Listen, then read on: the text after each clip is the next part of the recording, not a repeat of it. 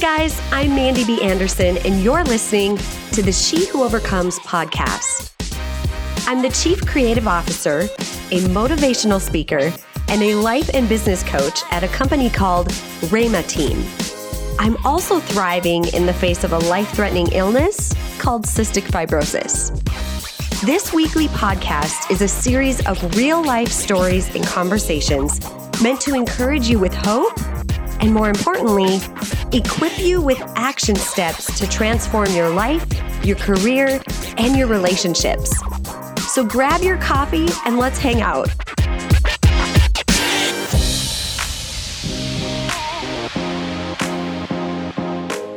Hey guys, before I dive into the next episode, I wanted to tell you guys something. So, Rachel and I were hanging out one day and we had a thought. Wouldn't it be cool if we could hang out with you guys every Monday night for the rest of 2020? We think so. We would love to give you some coaching each week and some insight and basically a weekly Monday night pep talk. That's what we're calling it. So join us every Monday night at 8:30 p.m. Central Time for a free 20, maybe 30 minute conversation with your coaches, myself, and Rachel Perman from Rhema Team.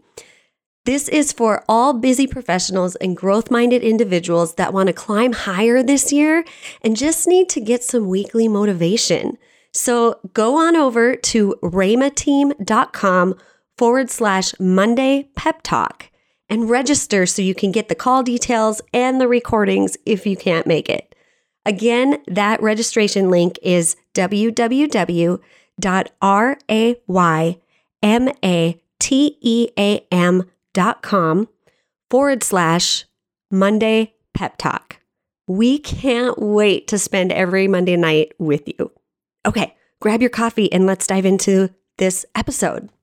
Overcomers, welcome to a brand new episode.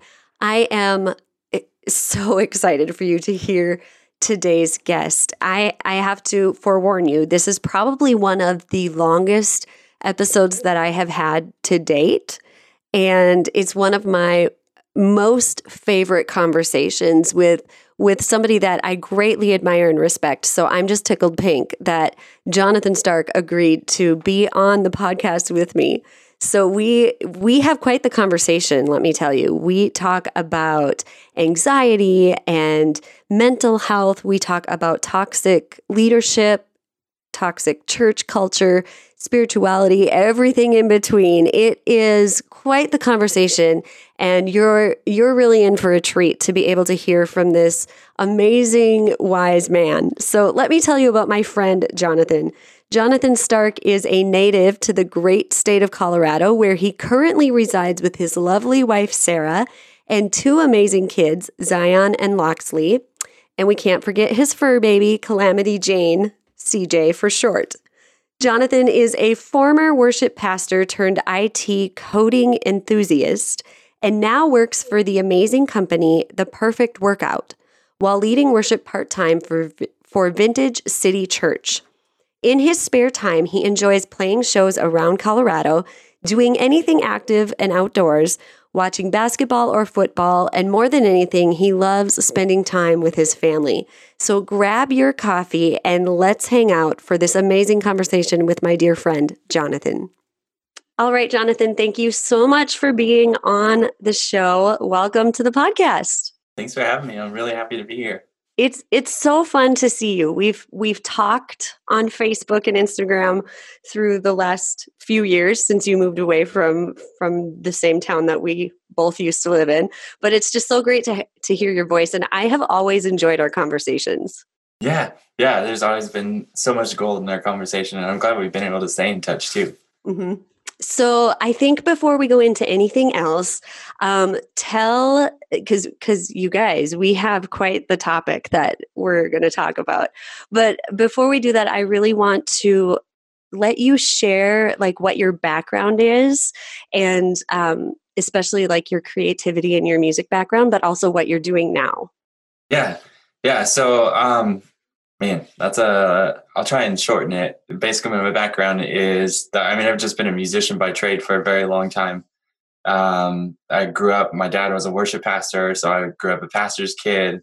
Um, but just looking up to him and that, like, I used to always say it when I was a worship pastor, like I was one of the few people that I got to actually like say, like, I'm gonna be like my dad when I grow up. And I actually got to do that, which is really cool. But um man, uh went through worship school in general and then graduated that, was a touring musician, uh, met my wife because I was a touring musician and then was a worship pastor for a good while and uh yeah ended up here now where i live in colorado and i work for a company called the perfect workout that i love has been my absolute favorite job i've ever had and i work in it for them and it's just been a wonderful wonderful journey long experiences uh, but great journeys and you are married with two kids, is that right? Yes, ma'am. Yeah, I'm married to my wonderful wife, Sarah, and I've got two kids Zion, who's about to be four, and Loxley, who's about to be two.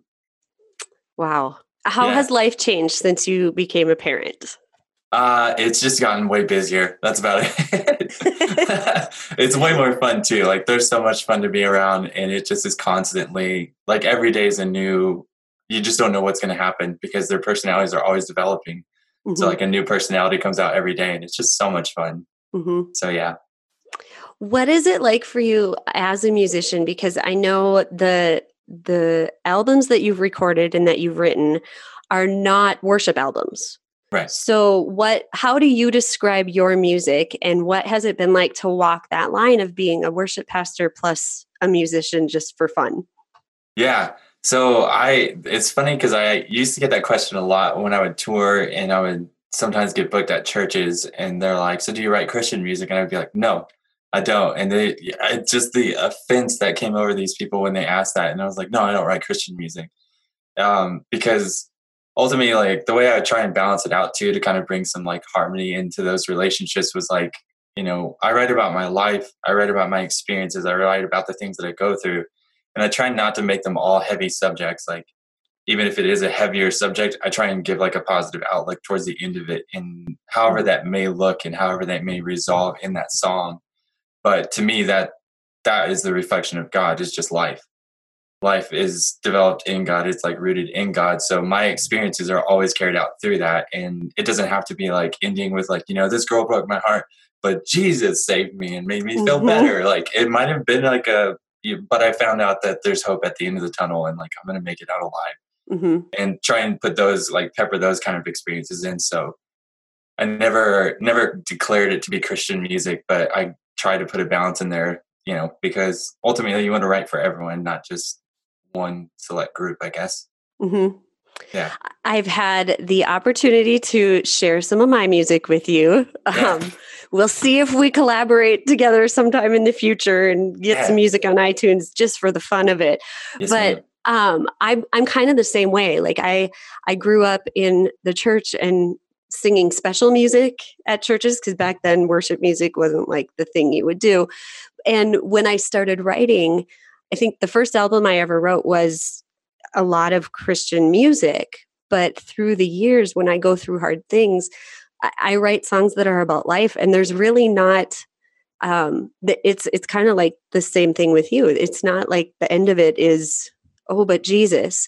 It's a lot of it is questioning, like questioning life, and for me, that's how music and poetry and creativity works is it helps me kind of make sense of the world and i've really come to appreciate the people that have such close relationships with god and also realize that their music is still it, it's still a form of worshiping god because it's using the gifts and talents that he gave them. Yeah totally. I mm-hmm. fully agree with that. Yeah so when i asked you um, like hey would you ever want to be on my podcast um, i had i always have my podcast guests fill out a form of like okay what are some things you're passionate about what topic would you like to talk about and here's here's what you wrote down in case in case um, you forgot. So it is what is something challenging that you have overcome? Um, toxic church culture, anxiety, a change in career from something I put a lot of time into to something I never thought that I would be doing. Um, you even wrote like mental breakdowns. And these are all topics that I think people want more and more of because when they reach the point of their life where they are going through something like that, they want to hear from somebody who's been there, not somebody who's hypothetical about it. Right. So let's kind of talk about that. What is your experience with all of those challenges, and what what do we need to get better about um, being real and honest about? Let's just go wherever the conversation takes us. okay. Yeah. Um, I guess the best way to start in that list of items would be um, like toxic church culture, which honestly could just be attributed to like really just toxic culture in like whatever mm-hmm. your environment may be. Mine was church culture because that's what I was embedded in. That's what like that was the career that I poured into and thought this is where I'm going to be forever. So um uh and all of those kind of trigger each other. So like I guess my background in that would be, you know, I think the church and is uh, this might be a really like like atomic bomb drop to start everything, but I think like the church as a whole is struggling in their culture leadership wise because a lot of it is uh, your requirement is to be like a very put together human being because that's biblical, so they say. And it's also something that when you get up in front of like this entire grouping of people it doesn't matter if your church is 10 people or if it's like 10,000 when you get up there you're supposed to be able to like stand in front of them and be like the bible says this and god is good and he's going to carry me through all of this stuff which is true but like you're never allowed to have like those insecurities or those but at the same time like i believe this but when i go home i'm like is it really going to happen like do i really really mm-hmm. fully believe this like you wrestle with these things but you're not allowed to talk about it you're not allowed to have an emotion in anything that you do. You're not allowed to um, question those that are above you, even though it's welcomed. Like, hey, like let's have some free dialogue, and then you question it, and then they're like, oh, are you questioning the leadership? And you're like, oh, whoa, whoa, whoa, whoa. I thought this was open conversation type situations. Um, so like, I think that's like a very shortened version of where I feel is like a lot of church culture is struggling being at the staff level of it was where it really shook me because to me like if i'm to be like really vulnerable and honest and especially as like a man like i i have like a lot of emotions and it's something that i've learned about myself is that i am an emotional person. And i don't think that's bad because i think it's worked for me in my favor once i started learning about it and understanding it better. But that's something that you know you're not supposed to work on an emotions in in church culture. If you have an emotion about something then it's probably not god because he would give you a clear answer. He would make it very, very understandable for you, and you wouldn't have this like wishy-washy emotions, if that makes sense. Oh, um, oh, that makes total sense. And I, I'm right there with you. Like, oh, that is what so many people struggle with is how do I handle the emotions of being human and having questions? Exactly. Yeah. And walk through that and grow closer to God and grow my faith in Him when I might not have examples of that in front of me in the current religion setting that I'm at. Mm-hmm. Yeah. So so I went through a lot of that like just trying to navigate you know i i never really felt like i had a mentor in the process that i was going through so a lot of it was just kind of stumbling over my own like clumsy feet and figuring out what life looked like as a leader for every situation that i went to and so um like a lot of that led up to which would i guess take us into the idea of anxiety was i had taken a new job um, after like another string of jobs that i had been through as a worship pastor and when i got to this new church um, everything was great. Like it was it was an upgrade for us for sure. It looked like very promising was going the direction that we wanted to with like what i felt my career was supposed to be with like writing at a church and developing like these great musicians like killer team that I got to be a part of, like so, so talented. And then like two months in, like I very, very specifically remember the day that we were driving over to some of our friends' house to celebrate Sarah's birthday. And we're on the interstate and out of nowhere I feel this like it felt like a pop in my left like almost like armpit, like where like your arm meets your body. And then I just felt like electricity go through the entirety of my arms, my chest, and then all of a sudden like it was like panicky i'd never experienced that before and i was like what is going on and i remember pulling off into the parking lot of a grocery store and as i was like pulling off i remember like holding sarah's hand looking at her and for some reason in my head i was like just tell her you love her because you're about to die. and I was like, oh my gosh, this is it. Like, I'm dead. Like, I'm 28 years old and I'm having a heart attack. Life is over. This is how I go out. And like, no understanding whatsoever of what was going on. And that started like this whole journey of being stuck in toxic culture, but also not understanding that I was allowed to experience a mental breakdown like that's what I was starting to go into is having panic attack after panic attack. Like mm. they were just nonstop for every day, basically since I like from when I woke up to when I went to bed, I was in some kind of form of fight or flight mode and mm-hmm. trying to navigate and not be weak for my team and for mm-hmm. the church that I was supposed to be helping lead, you know? Mm-hmm. And uh yeah, so that was that that began goodness, that was like 2015, I think. And I can confidently say last, just this past September and October is when I finally walked out of like panic attacks. And it took me wow. about close to five years, five years mm-hmm. to like mm-hmm. actually navigate it and find like solid mental health and find like peace with some of the stuff that I was battling with that we can we can definitely open up um in different questions and whatnot. Mm-hmm. But um, so that was kind of like the toxic church culture mixed with anxiety and mental breakdown, if that all, mm-hmm. yeah. Well, and I think, uh, first of all, thank you for sharing that because you've said so many things already that I think my listeners can really grow from and realize that, okay, these are not just things that women deal with. This is a human being emotion and situation, we all deal with this. And I really appreciate that you said, you know, as a man, I have emotions. And we need to know that because I think one of the things that I hadn't planned on saying, but we're gonna, um, with this whole female empowerment movement, we can really uh, do a disservice to the men that are um, wise and great quality men because we kind of walk around thinking, yeah, female empowerment, who's the man? They can't tell us what to do. And at the same time, having to take a step back and realize, but okay, wait, but they have emotions too. And just because we experience the world differently because of the way that culture is in general, doesn't mean that their input isn't valid. And I think it's just finding a way to communicate it where everybody's heard and validated. And validation does not mean you agree or that you even condone what's happening, but it's that you hear them.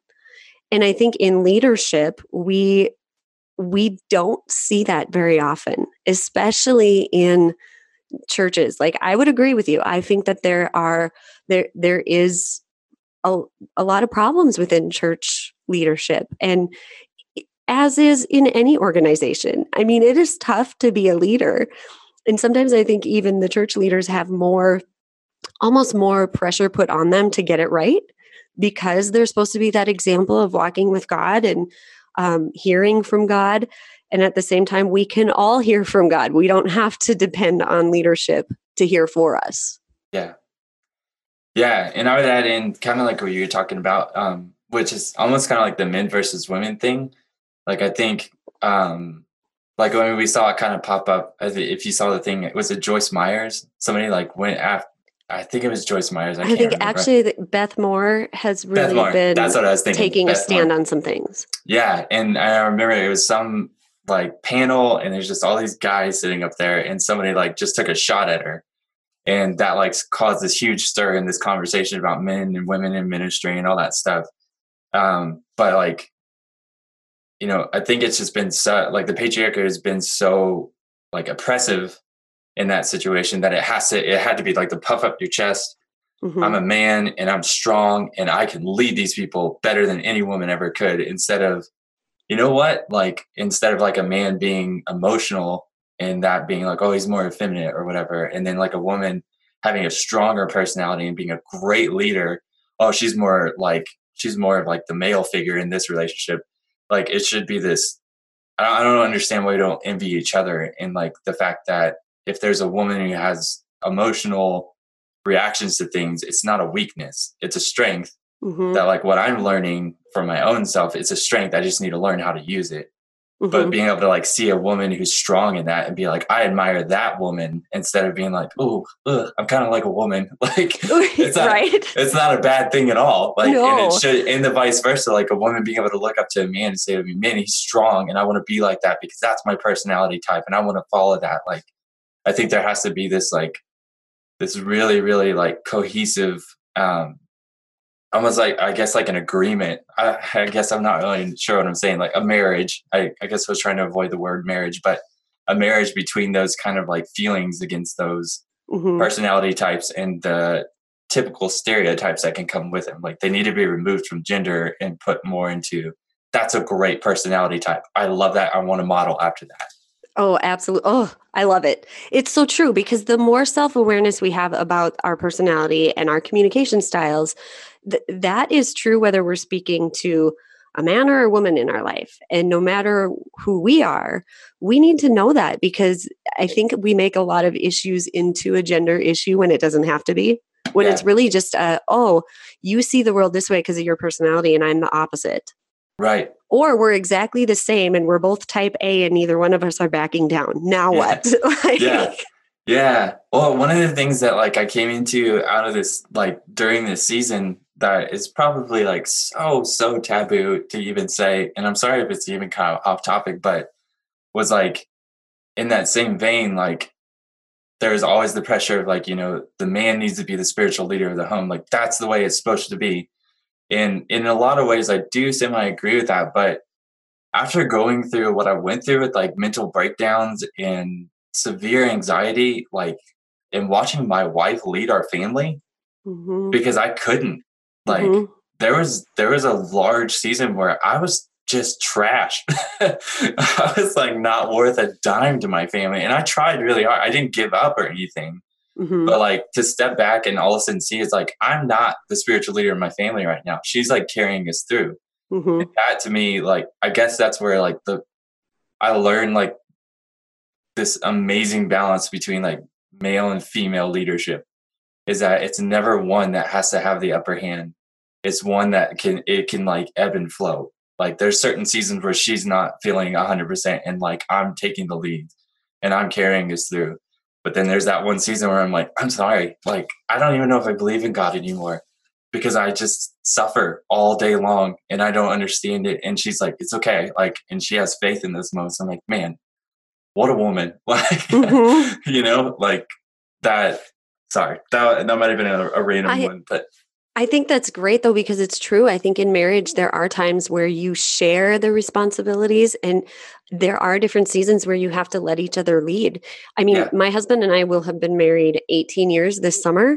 Yeah. Uh, First of all, I don't know where the time went. I don't feel like we've been together that long, but yeah, also I just don't feel like I'm that old. So, yeah, um, but I look at it and we have a lot of things happening now in our lives where, you know, we're looking to purchase a home again. We haven't owned a home for 10 years. And when we owned a home, we were severely in debt by the end of it. And our marriage wasn't that great. I mean, we were kind of going through a very desperate season. And now it's it's realizing, okay, we're not the same people. We've learned different lessons but paying attention to the things that are triggering me of like okay but i'm kind of scared that we're going to fall back into that if we get you know a two level house versus a one level like we're going to both be on a separate levels and we're going to have problems again and being able to talk about that and let each other voice your concerns but also realize that throughout you know growing closer together there have been seasons where he led 100% of the way there's other seasons where it's like I've been a little bit more of a leader in certain areas. And you have to be willing to do that in marriage because that's just life. yeah, yeah. I agree. So when you talk about, you know, stepping into this season where you were having constant panic attacks, when you and I first met, would have been what was that like 2013? Maybe? yeah, 2013. Uh-huh. Okay. So I had actually just walked out of a season like that. Um, like 2012 was when I stepped out of that season of constant panic attacks that happened for about two years, but they really just sped closer and closer together and more of them the first like four months of 2012. And ever since then, I still get some, but I can usually tell when they're going to come and they're triggered by the time of year or by situate hearing other people going through similar situations. So right. I know what's going to trigger me typically, so I can at least prepare my mindset and clear my schedule as needed if my body needs more rest. Um, and the interesting thing that that I'm curious about because now that you're on the other side of that, what is it like stepping back into finding yourself after that season? Because for me when when you and I first met, I was in this season of yay, I got my life back. I'm feeling good again. I I only live once. Like I I'm so happy to be alive still through all of that that I'm just going to dive 100% into what I think I'm supposed to do and the gifts and talents God has given me.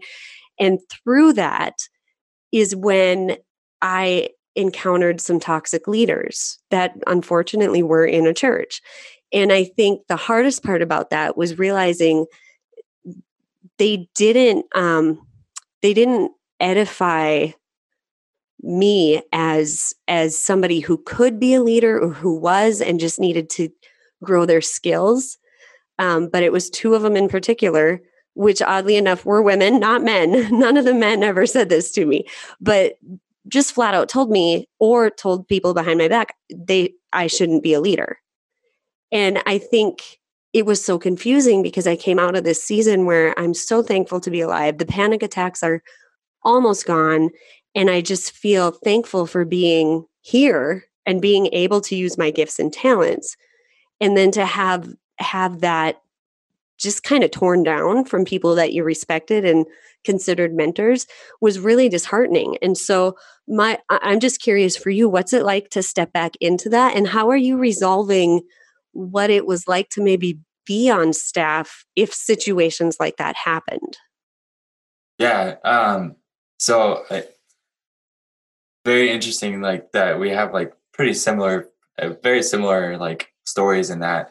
But like for me coming out of that like i spent so much time being told what i could be and what i couldn't be that like i didn't know what i was. So like i think that's where it started that Ooh. disillusion of like this is who i am like because i i mean when i walked into this career i was certain i was like this is who i am. This is what i'm meant to do. Like people have prophesied and given me these words and said all these great things. And then you go into this other thing, they're like, that's not who you are. Like, this isn't who you are. Mm-hmm. This is who you are. This is what you're supposed to do. And you're like, oh, oh, okay. Like, and then like, cause you're learning, like for me, I was like, I started being a worship pastor, I think when I was 24, I think. Mm-hmm. And so like, you're still, the, your 20s are still such like an open, like everything is still learning. You're still trying to figure out life. I'm in my 30s now and I'm still trying to figure out life, but like in your 20s, like you're just being shaped.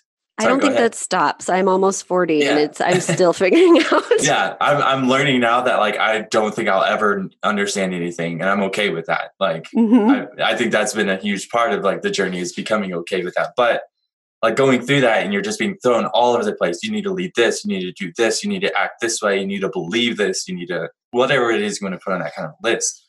You create like you just blow up your mindset. You don't even have a mindset anymore. You just have a, oh my God, what is going on? Like, what do I do? I'm mm-hmm. panicking now because I don't what was supposed to be easy is now so much more confusing that I don't even know where to start.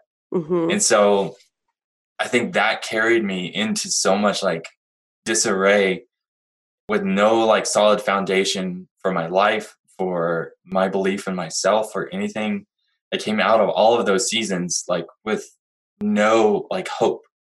I didn't think I would ever amount to anything because I was always told, you're not doing this right, or you need to do this right, or you need to be this person or whatever. And so, where I kind of started finding resolve with that and the healing that came from it was learning which is really hard for me because I don't know how into the Enneagram you are. Like I'm obsessed with the Enneagram and I love it so much. Um, and I'm an Enneagram two. So like my whole thing is like, you don't like me? Give me 24 hours. You will be my best friend. I'll do whatever you need me to do. Like I'm ready to make you my best friend. Yep. like I have that issue going for me. And so one of the hardest things learning as I like started just studying my personality, figuring out who I was and like really taking that time um, was learning to just not listen to anybody anymore. Mm-hmm. like when people had something to say to me, it's not that I was just like, ah, I don't care what you have to say because I don't trust you. It was like, okay, I'll listen, but I'm gonna really, really weigh this one out and like, like really chew on it to make sure that it's something that I believe, not something that you say, well, because I prophesied it over you, it's supposed to happen. Because that's not real. Right. like you have to like weigh those things and really trust and know that ultimately you're your own compass and you have a really Mhm. good idea of what's best for you. And so I started learning. I went through therapy. Therapy was so good. Like counseling, Mhm. therapy, I don't care whatever form you choose to go after. I did neurofeedback, which is like the coolest thing I've ever experienced and brought so much healing to my life. So, how is that different from like EMDR therapy? Uh, what's EMDR again? I don't remember what it stands for. I. I I just know some people that are going through it and I know it's a really intense form of like rewiring your your memories. Like you're not Okay. it- it's not like hypnotizing, but Yeah. it is giving you a chance to choose to believe something different Yeah. um, from the memories that have been traumatic for you. Okay. So neurofeedback is I think is different from that um because it pairs like counseling with like brain therapy, Okay. but it's like it's it's like I could nerd out on this all day because it was the coolest thing it's so like, fascinating. They like scan your brain, they see which areas of your brain are high functioning, low functioning, or unhealthy. Like you get a brain map and everything. And then you just go into counseling and then you mm-hmm. talk like you do to a counselor. And then when they're done with that, they put like all these wires on your head and then you just pick a movie that you want to watch. So I was like nerding out the whole time watching like Star Wars and Harry Potter and like everything that I just wanted to sit and watch because I don't get to do that because I have kids now. So, Right. um, and like you just watch this movie and the screen like contorts, it like expands, contracts, it gets distorted, the volume kind of changes and goes up and down. And basically, what they're doing is retraining your subconscious. So, like, as you're watching it and your brain sees this happen, and then the screen corrects, your subconscious, which is really powerful, but also kind of the dumb part of your brain, Mhm. it like sees it, it's like, ah, I fixed that. And so then it's utilizing that area and like customizing it to your brain map so that it's like triggering certain areas of your brain to bring health back to it Mhm. which is crazy because I did it for almost a year. And when I got my brain map back, like it was all healthy again. And I was like, oh my Really? gosh. this That is nuts. awesome. This is fascinating. I love learning about stuff like this. Also, Yeah. just disclosure, I probably totally botched what EMDR therapy totally is. So just go Google it if you don't know what it is. I know um, my business partner and bestie has gone through it, and I've known a lot of people that go through it. And some, some you have to be ready for it. I Mhm. think that's true for a lot of different therapy, but especially for something like that. This sounds like it's kind of fun though, because you just Yeah. get to see it in like a map version and you just have to sit there and watch TV. That sounds kind of fun. it was cool. Yeah. And it does like, cause it, it really, what it did when I went through it is it really brought up like old memories that I've like buried down deep. Because Wow. again, with my personality type, it's the man, I'm going through some hard stuff right now, but this person that I love with all my heart is going through some hard stuff too. So Mhm. I'm going to go ahead and bury my problems and focus on them because that brings me joy. Right. Which is not healthy. No, not at all. um, and so, like, it, it really did. It triggered memories from like I had like specific memories from like third and fourth grade and stuff like that that popped up of like certain situations where I just remember being so heartbroken by the reaction of a friend or like some kids or the way I felt in circumstances that are playing out in my life now. Like, Mhm. oh, like forever later, here I am, like still seeing those emotions come out, and I'm like, oh my gosh, that's where it started. Mhm. And like I started remembering them, and I had to like sit down and basically like write letters to myself or to a person, and like Mhm. get those thoughts and like really bring peace to that situation. But um, going so yeah, back uh, to just kind of like the finding healing was that um, and I just feel like I like I should just say like going to counseling, just start there.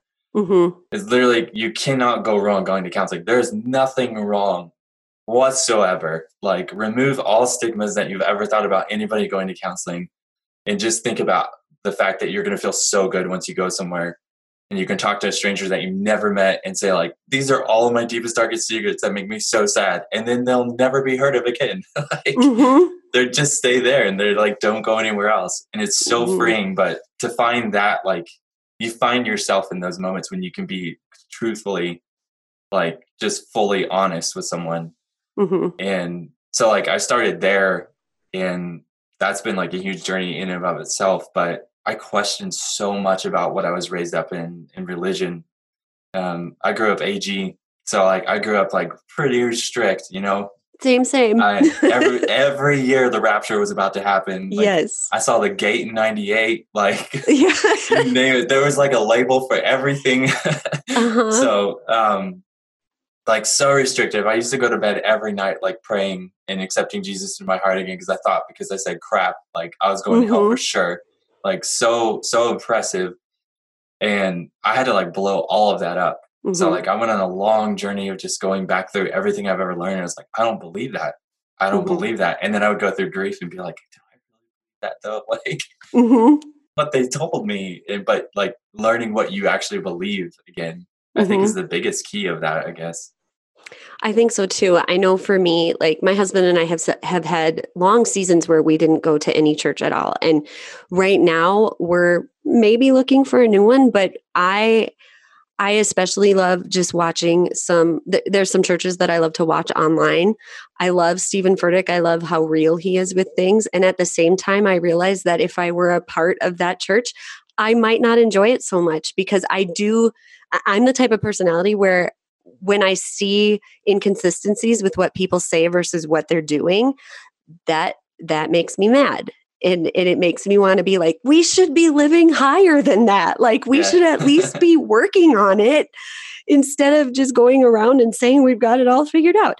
So, um, right now, we're not going to church, but I, I have found that when I'm questioning, wh- I usually just go spend time in the Bible and read like different versions of the Bible because that really opens up new questions. It's not like it necessarily always gives me a better understanding, but it opens up a lot of questions because I think there's so much that we don't know, especially when it comes to God and what what he wants and and what he has planned for the earth and how things are in our culture today versus how they were before. I think there's a lot to be said for being willing to have conversations with people who have different beliefs than you because Yeah. you're going to learn something and so that's one of my favorite things is to learn I- I love having conversations with people that don't have faith and I never go into it trying to like convert them because I want to understand the world from the way that they see it. And and it gives me things to think about. Not that it's making me question my own faith, but it does ha- it does bring up interest, interesting conversations between me and God. Like, okay, Lord, Yeah. how how does that work? right Um, and and so for that, I think I'm really thankful for the seasons where I've had to question. I'm really thankful that I've learned that God can handle that. Um, because I grew up AG as well. I and you know I even went to I was Baptist for a while when I was a kid. That's where Rachel and I actually met. Was at a Baptist uh, Bible camp, Awesome. and um, there's so many good things that you learn from that but there are a lot of toxic church culture things across the board doesn't matter which denomination or religion you're in you have to be willing to question things and learn how to trust yourself because i think it, it's no wonder that there are issues in churches if leadership is making it seem like you can't do anything without their approval all that's doing is setting up sheep minded people who don't know how to think for themselves. Yeah, I agree wholeheartedly with that. Um, it is it's tough to like navigate those things too because um, because I mean like there is like this unspoken respect for like leadership like uh, just like at Mhm. a job that you have like you walk into your job and you're like I respect my boss I honor my boss and all of these things but it's tough when it's in a I think what makes it really tough in the church mindset is that like you can't always carry the corporate values into a church even though like it operates often like a, a corporate like entity if that makes sense um, Mhm. but like it is like you're saying like it causes that sheep mindset which is it, i I had this weird thought and different take on the whole like leaves the 99 for the one thing one time. Um and i'm not sure if it was ever uh just had me ousted from the church or what, but like I I had this like this vision in my head seeing that like God actually really enjoys the one because the one is the one that breaks out of the barriers and the 99 are the one that stay in the safe haven. And they're like this is good. I'm good. I don't have to mm-hmm. do anything and to me a lot of that time shows like a picture of like what church looks like today which is like if i just go there and i just do this i'm i'm good like everything's gonna be fine but then the one's like but what if there's more and then they run mm-hmm. out and i told my, i told a friend of mine in this in texas once and it was really cool the way he responded with it because he wasn't like, "Oh, dude, that's so messed up that you would even think about that." The one is the sinner who broke out and went and lived the crazy life. He's the prodigal son that ran away. Well, guess what? The prodigal son was rejoicing. He was welcomed in. He got a party thrown from him. But in the context of like the one that leaves and Jesus will chase after that one, my friend told me he's like, "Do you realize that like whenever a shepherd gets a lost sheep and brings it back, he puts him over his shoulder." And when he does that, he has it because he's in earshot. It's almost like he can give him like that advice, like talk to that sheep and be like, hey, don't do that. Like, I see what you're doing. That's cool. Let's have a conversation about it. And like, he gave me this new perspective on it. It's like, I think he enjoys the questions. I think he enjoys when it's like, I don't know if I still like this or not. I'm going to go like chase this. And he's like, that's fine. I'll find you. Like, we'll talk mm-hmm. about it or something, you know? like oh. kind of taking like a different mindset on it versus just being like no you got to be like the 99 you're mm-hmm. like no i mm-hmm. want to be the guy that ran off and tried something different and then god was like that was great i applaud your effort let's talk about it and let's mm-hmm. figure it mm-hmm. out now like we got a long walk back because you did something stupid but i'm proud of you. Like let's talk about it. Yeah. I love that visual. It there's something very peaceful about that. Um i've never heard it that way but I'm going to see it that way from now on because I think it's true. Um, one of the things that uh, when you sent this in to me, I was just like, yes, that's it. You said um, when when I asked what are some of the the lessons that you've learned, um, you said that when your religion creates a toxic mindset in you, it's okay to question every damn inch of it. And it, I love that because it's true, and I think that is what the one does. And there are more people that are the one than we realize. And in my six years of working with people in a coaching leadership environment in my own company, since all of that happened, I have met so many people who are that one. They're the one that are ousted by the church because of something that they did or said. They are the ones that are left out, uninvited, and they all struggle with what did I do wrong just because I had a question? Right. Just because I saw things differently and I spoke up. Um, and I think that's something that any any leader in a church right now that's listening to this, our heart is not to bash anybody, but it is a conversation that needs to happen because it's happening. People are being severely soul wounded. It's not a it's it's not even an emotional issue i don't think anymore it's a it's a wounding at a soul level that some people struggle even having a relationship with God because of it. Yeah. Yeah, I think that's why you see a lot of like our age range dying off out in the church. Like they're they're just leaving by like large numbers and just quitting because they're like, no, I don't need this. Like I I don't want like they have questions, which is so good. But if you mm-hmm. want to see like a very like clear depiction of like where toxicity is and like a I, I just thought of Britney Spears for some reason. I just really wanted to sing that song, but um, like, I'm toxic. You're toxic. I'm sticking under. yeah, she she just made that word so much better. Um, right. Uh, but like, if you want to see like a point of toxic in like church culture, it's have a question. And if that question causes so much disruption that they can't answer in like a respectful, loving manner, even if you're 100% wrong and there's a great answer for it, but if it's like met with like the opposition of anger and disrespect and like really like you're saying like going almost directly to the soul of who you are and like crushing that because you're like I'm curious about this. And they're like, "No, you're so wrong. God does not do that. That is awful. Why would you even say that?" And you're like, "Oh, I'm never going to ask a question again." Mm-hmm. Like like in my opinion at least is that if you believe in something so much, a question shouldn't faze you a question mm-hmm. shouldn't make you think like, oh, what a disrespectful little twerp. Like, I got to get him out of here. I got to make an example of him. Right. It shouldn't. like I don't think that that ever should be the approach of it. Like I I think that Jesus even like approached everybody that questioned him in love and Mhm. gave him a respectful answer and probably had good dialogue over it, Mhm. even if he was correcting them. But it shouldn't be something that throws you off so much that you're like, get him out. We don't need him Mhm. here anymore. They're Right. they're toxic to our culture. And you're like, no, they're not. This Or- is what you want. or how dare they leave we need to we need to punish them they need to be Yeah. taken off of everything because and are there situations where that needs to happen in leadership absolutely but those are very like high moral failings Yeah. Yeah. Like some pretty, pretty intense stuff. right like i mean it, you have to be making the news for almost going to jail or or actually going to jail yeah. in order for something like that to be um, taken into account. Most Yeah. of the time, it's it's miscommunication at its finest, and offense and jealousy and a whole bunch of other things underneath. Right. Yeah, definitely. Mhm. Yeah. Yeah.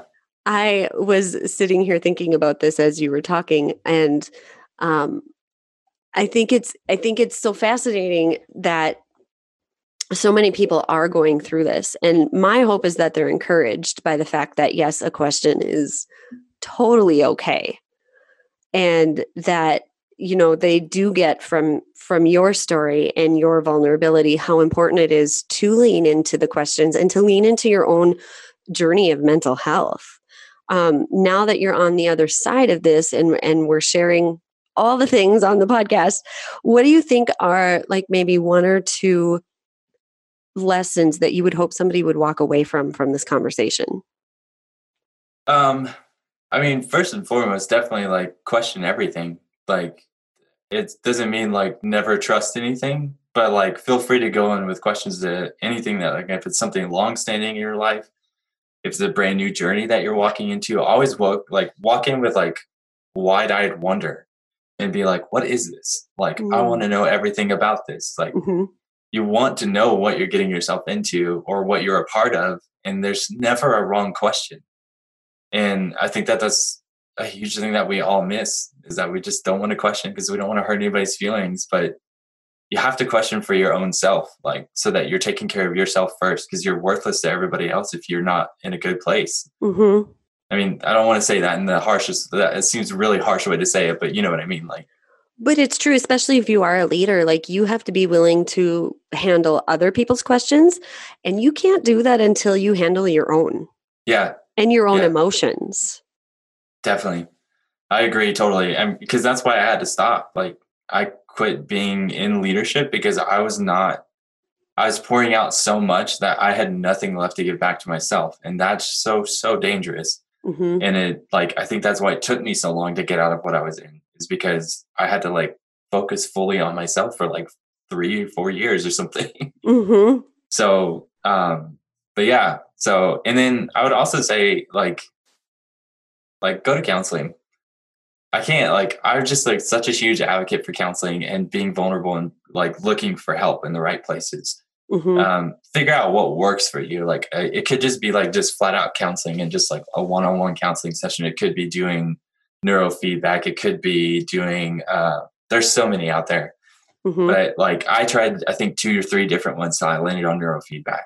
And uh, like I know it seems like kind of a cop out way to like say like something that I want people to take away, but mental health has become so important in my life that like I encourage people like married couples, single people, like it doesn't matter like what your situation is, go to counseling. Even if you feel great today, go to counseling Mhm. like just go who cares like always check in and make sure that you're doing okay with yourself because and the best way to do it i think is going with someone who's a licensed professional and like knows exactly how to navigate that with you and Mhm. You could walk in and be like man today was the best day ever and you'll be like okay let's talk about that and you'll walk out and it'll be an even better day like, Mhm. if your marriage is in shambles go to counseling if it's great go to counseling it's Mhm. wonderful like you can't go at a wrong time and just remove that like mindset that it's like you're gonna get worse because you went to it or something Mhm. Yeah. Well, there's such a stigma to it that, and, and there definitely was generations ago, and I think now we're realizing it's it's such a needed, um, it, it's a needed tool and a resource, and but yet i think there are still people that still look at it through that lens of there's something wrong with you if you go. There's not. I go to counseling now. I've had times where i i seasons where i don't go and seasons where i right. do mm-hmm. and i think what i've learned is when you are a leader whatever that looks like i mean you're a leader just being in a marriage like that's just part of life is at one point you're going to have to lead your spouse in some way or another no matter if you're a husband or a wife it doesn't doesn't matter and I I appreciate that you brought up the fact that you know you had poured out so much that you had nothing left to give and I think that's something I've been struggling with for the last year probably um, it's much better the last like four months because i started going to counseling again and yeah. what i've noticed is there are days where i go and i'm like i'm not even sure what we're going to talk about and we just start talking about everything and what i realized is it's just for me right now somebody to listen to me because I spend all this time listening to other people and coaching them through, and it's not their job to listen to my problems. So they don't know uh, other than what I share in a public yeah. way of what I might be struggling with. And when I do share it, it's simply to let people know they're not alone and here's what's working for me. It's not, oh, let me tell you all my woos. Like it's, or my woes, whatever you say. Yeah. um, and so for me, it's really helpful. And I realize, oh gosh, I got to go every month at least because it just gives me a chance to talk and somebody else to listen and ask me questions that normally aren't asked of me because that's that's not somebody else's job. Right. And we have to be willing to do that. And then at the same time on a spiritual side um, when you were talking about asking questions i couldn't help but think of david in the psalms. And i never understood the psalms until i went through my own season of panic and ptsd and anxiety. And there are there are psalms where he looks like a schizophrenic in like at the beginning of it he is sitting there complaining and by the end of it he's telling his soul don't worry like don't don't be worrisome or or you know don't be sad. And he's he's basically encouraging himself. And if you just look at that from the get-go and you've never gone through anything yourself yet yeah it can be kind of like oh look he's he's focusing on the good. But no when you're going through it you understand the turmoil that he wrote about. And I think that is proof that God can handle it. Yeah. No, I completely agree. And because I think you and I have in some similarities, like the same story with the the fire. Mm-hmm. That we both experienced fires and loss and stuff like that. Yeah. And to like kind of bring that all together is like, you know, I lived like a I had a really easygoing life that I thought I had like growing up and I had a great family. My parents were so awesome and raised us in a good home and like we never felt like there was turmoil that we had fully experienced mm-hmm. and then even all the way up until like the last probably like five years six years or so that like i didn't realize like what was going on in my life and to like journey through all of that stuff and then suddenly start experiencing uh, anxiety panic attacks i was diagnosed with ptsd after we had our fire mm-hmm. and like the stuff that came with that like it really is like you you have to learn to grieve um, and I think that's like what David does in those psalms mm-hmm. is like mm-hmm. he he has his way of grieving was through his writing and mm-hmm. his songs like I would love to be able to like actually hear those to a melody because it would be super right? interesting to see. Oh, that would be so cool. yeah, like to actually like know where his heart was in those moments because like music and melodies can paint such an incredible picture of that mm-hmm. emotion. Mm-hmm. But reading the words alone, like you you learn to do that yourself because man, I can't even count how many times where I like I just went on a drive up to the mountains and like mm-hmm. just literally swore at God and there's just like you're a crock, like you don't exist, you don't care about me, you don't care about my family. I've done all this stuff for you and what have you done for me? Mm-hmm. And then I'll mm-hmm. sit there and like just find like this deep pain and emotion and sometimes just weep. And then at the end of it be like, I know that you're looking after me and I know that I don't believe any of the stuff that I just said, but I had to say it. like, mm-hmm and I feel like that's like the David mantra is like that. I got to say some things real quick, but I still trust you. right. It is. It absolutely is. And I think that's even more relatable than reading through Job because Job is a little bit hard to figure out. Okay, who's saying what? Are these his friends? Did he just say this? Like you really yeah. have to pay attention. Um, but I, I do. There, the Psalms were kind of my safe haven when I had no other safe haven. Yeah. And just writing that on my heart was basically all I could do. I didn't even know if I believed it. Um, but I just dug in because it felt safe. It felt like comfort. and i think that's that's what we don't realize when we do grow up in great families and we we don't experience that much turmoil i mean for me people are like oh you poor thing you've grown up with cystic fibrosis well yeah but i had i had a really healthy experience and great parents and they taught me to be responsible so yeah my turmoil didn't really start until 2010 like i had lived i had lived some life by then and that rocked me more than cf ever did and so um because you do when you grow up in that environment you do kind of think that you're indestructible Yeah. and that Definitely. nothing can touch you Uh-huh. There's a hedge of protection around you. Right, but- but also that means the fire is on the other side of it like Exactly, that hedge yeah. of protection is there right. but there's also other aspects coming at you and we we forget to see that and then then life happens and what do we do with that like we don't Yeah. we don't handle it well as human beings No. Well, and I think like depending on your upbringing, like for myself, like being brought up in the Christian way that I was, I wasn't equipped for it. I mean, it's like it, to me, it's like similar to going through elementary school and never being taught how to do your taxes. Like you get out and you're like, Right. "What the hell am I supposed to do with this?" Like yeah I didn't learn how to do that. Like y'all just set me free in this like crazy world, and like you're not Right. equipped for it because you just think that you could walk into like a, you know, a public school campus. hmm Somebody say something mean to you, and you're like, "In the name of Jesus, don't say that." And they're like, uh, "I'm gonna beat you up now," and right it doesn't work. Like, so yeah, I mean, it's just, I yeah, I don't know why I said that. I, I appreciate that you did. I just posted something on Facebook today um, because you know we're recording this on a day when coronavirus has hit North Dakota, and the governor went on and uh, gave an official statement. And um, just in conversations that I've had with people, you know, there's some people that are like, "Yeah, but I don't want to live my life in fear," and I get that, but it's it's similar to. Um, kind of the Christianese thing that people say, like, oh, I'm going to pray for you, or just pray about it, or have more faith. That's my favorite. Because what I think people don't realize is that prayer and faith are not devoid of responsibility. right.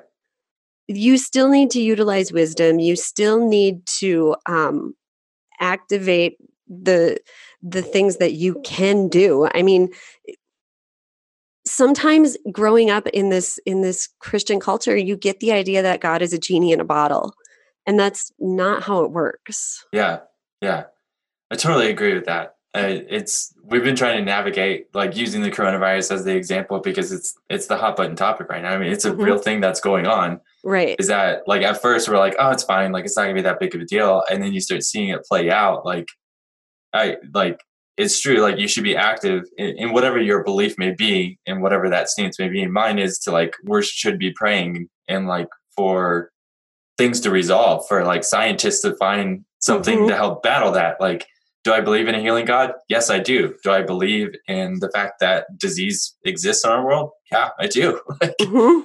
and that sucks but that's why he developed people like scientists because they're the ones that are saving us all right now right yeah so like praying for those people who are trying to figure that out and like using your wisdom and not just being all like willy-nilly and like touching everything that you see and being like, it's fine. I'm not gonna wash my hands or do anything. You're like, all right, well, you got coronavirus. That's your Right. own fault. yeah God it wasn't like God was like, oh, I'm gonna remove the hedge of protection now. You got coronavirus. It's Mhm. more like, no, why did you do that? That was a bad idea. Mhm. and yeah, I mean, just like learning learning how to exist in the world without those like fluttery mindsets that we used to be given. Like you'll always walk through your life with favor. No, man, Mhm. like we've had some great favor. And then we lost everything we owned in a fire and we didn't Mhm. do anything. like what? at- At the same time, on that whole topic of favor, I could talk to you for hours. I think we have fascinating conversations. yeah. Um, we will end this episode soonish, I promise. But um, on that same topic of favor, um, I think we we misunderstand what favor looks like, and we think that favor means it's all going to work according to plan, and we're just going to be wealthy and healthy and all the things in between. And that's not what favor is. I Yeah. mean, favor can sometimes come in the package of horrible things. Yeah. Which I'm so glad you said that because uh, I'm going to res- reference our fire again, but like, hmm I mean, it was awful. There was nothing good about that circumstance Mm-mm. as we were going through it. But in the long run, when we looked back, like we were so thankful of like the outcome of what happened in that. Mm-hmm. Like you, ours was just like nuts, like waking up in the early days. Like, I mean, it was like 6 a.m. and somebody was pounding on our door and like, you got to get out. The townhomes are on fire. We're like, oh God. And so Oh, we gathered all of our stuff and we were out. And then next thing you know, we had to like walk without anywhere to go because our vehicles were trapped and everything. And like seeing that scenario play out with probably in just like a week. We we got stuck in like a hotel for a month. But that 1st Mhm. week was just like, what are we gonna do? We Mhm. have two kids. Like one's just a tiny little baby. The other one is our son Zion's on the autism spectrum, and he does like therapies all day long, pretty much. And we're like, how are we going to do therapy? What are we going to do with a dog in a hotel? Like all these questions. What are we going to do? How are we going to find a place to live? And we got to get all this new stuff. Is insurance going to cover anything? And next thing you know, like just within like a blink of an eye, everything worked out better than could it ever had. It shifted our whole track of like where we were going in life Mhm. like a new job popped up. It's how I started with the perfect workout. Is that like out of nowhere this opportunity came up and I was like, that's fine, I'll just do it. Like we need something right now. And next thing you know, it's like this is where I'm at. And I'm like, I love my career. I love doing what's like what I get to do. Mhm. Like all these crazy things, just like the unfolding of it to me it was just like, man, Mhm. just can't like count every bad circumstance as like the end all be all. But you can't just always walk in life being like, I'm favored, nothing bad will ever happen to me. Like, Mhm. And so Right. And we, I- appreciate you sharing that about the fire because uh, when I hear other people having fires, it triggers me. Like I don't, I don't really know what to say in the moment. And I think that's okay. Like I've, I've learned that sometimes being able to be a voice of encouragement weeks or months later is needed more than at the moment because in the moment there's a lot of people that are rising up like oh how can we help you there's some people that are rising up saying silly things at the same time um, because you don't really know like people feel like they have to say something so they don't Mhm. realize that sometimes just being quiet and sitting with you is okay right. um, and so in that respect you can kind of make things worse unintentionally but um, i think the hardest part about that is knowing like the rebuilding stage after a fire isn't easy.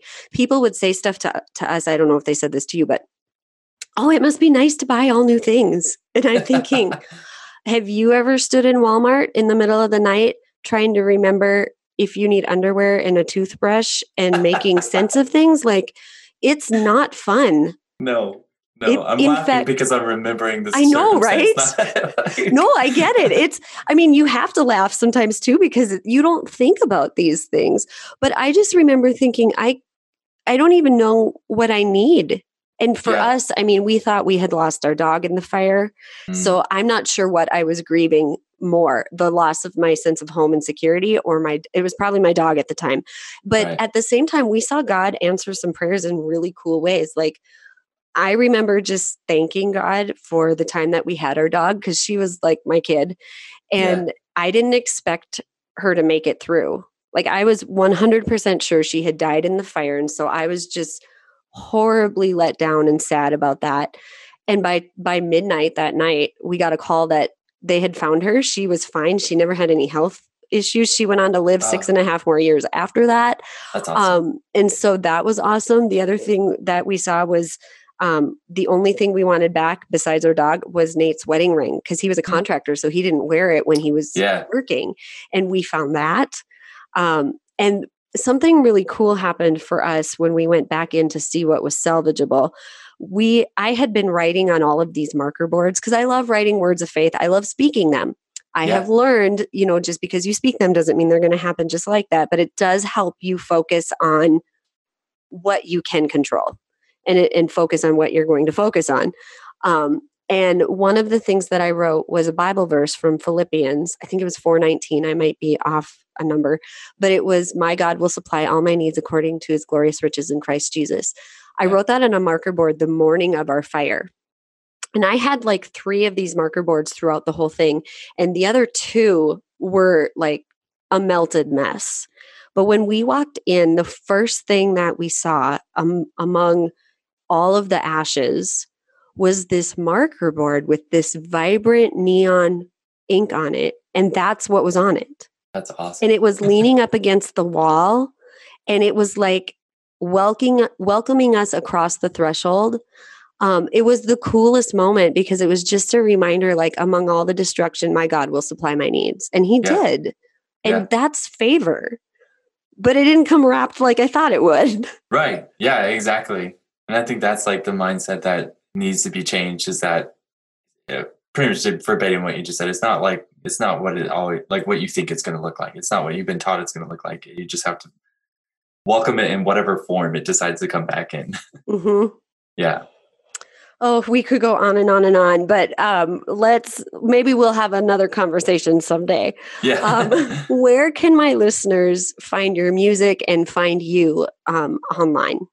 Um, my music's on Spotify and Amazon and iTunes as well.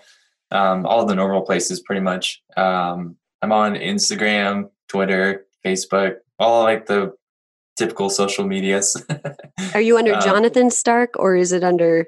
it's uh, it's a whole different array. Uh, I think Facebook, if you want to find the music page, it's just facebook.com slash Jonathan Stark Music. And then my Twitter handle, I believe, I, I, let's just not worry about Twitter. I never use that anyway. So uh, Instagram is just plain and simple John Stark, J O N S T A R K.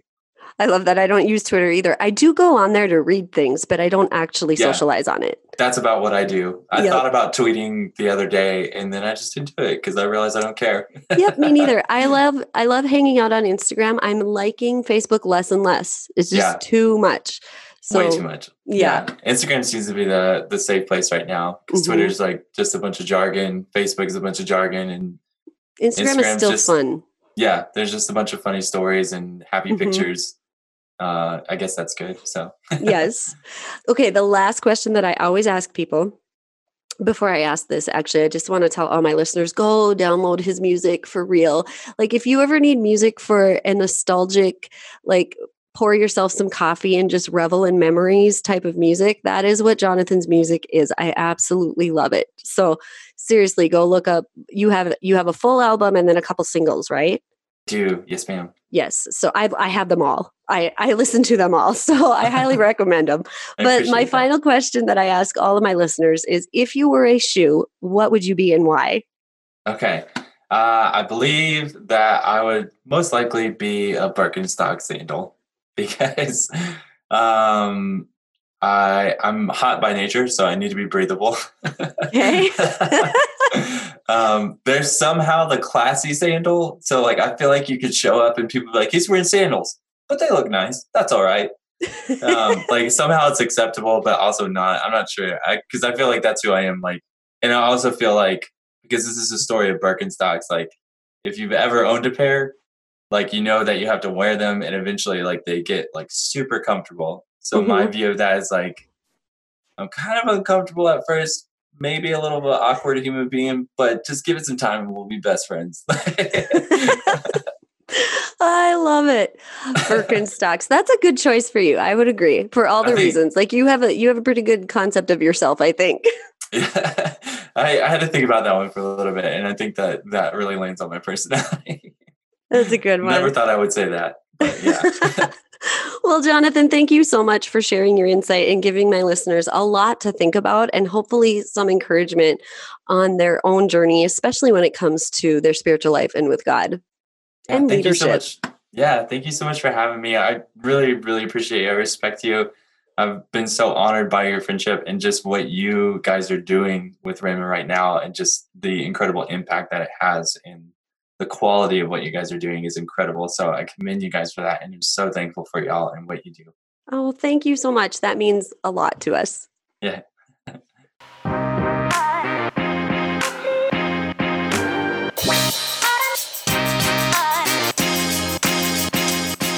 Hey guys, thanks again for listening. I'll be back with another episode for you next week. But for now, if you would take a moment and write a review or subscribe to the podcast, that would mean the world to me. I also want to give a shout out to my very handsome husband, Mr. Nate Anderson, for editing this podcast. For more information, go to www.rhemateam.com. That's www.rhemateam.com. You can also find me on Facebook and Instagram under the name Ms. Mandy B. Anderson. Oh, and one last thing. I hope you heard something today that gave you the courage to rise up and overcome that thing that you've been facing. You're stronger than you think. I'll see you next week.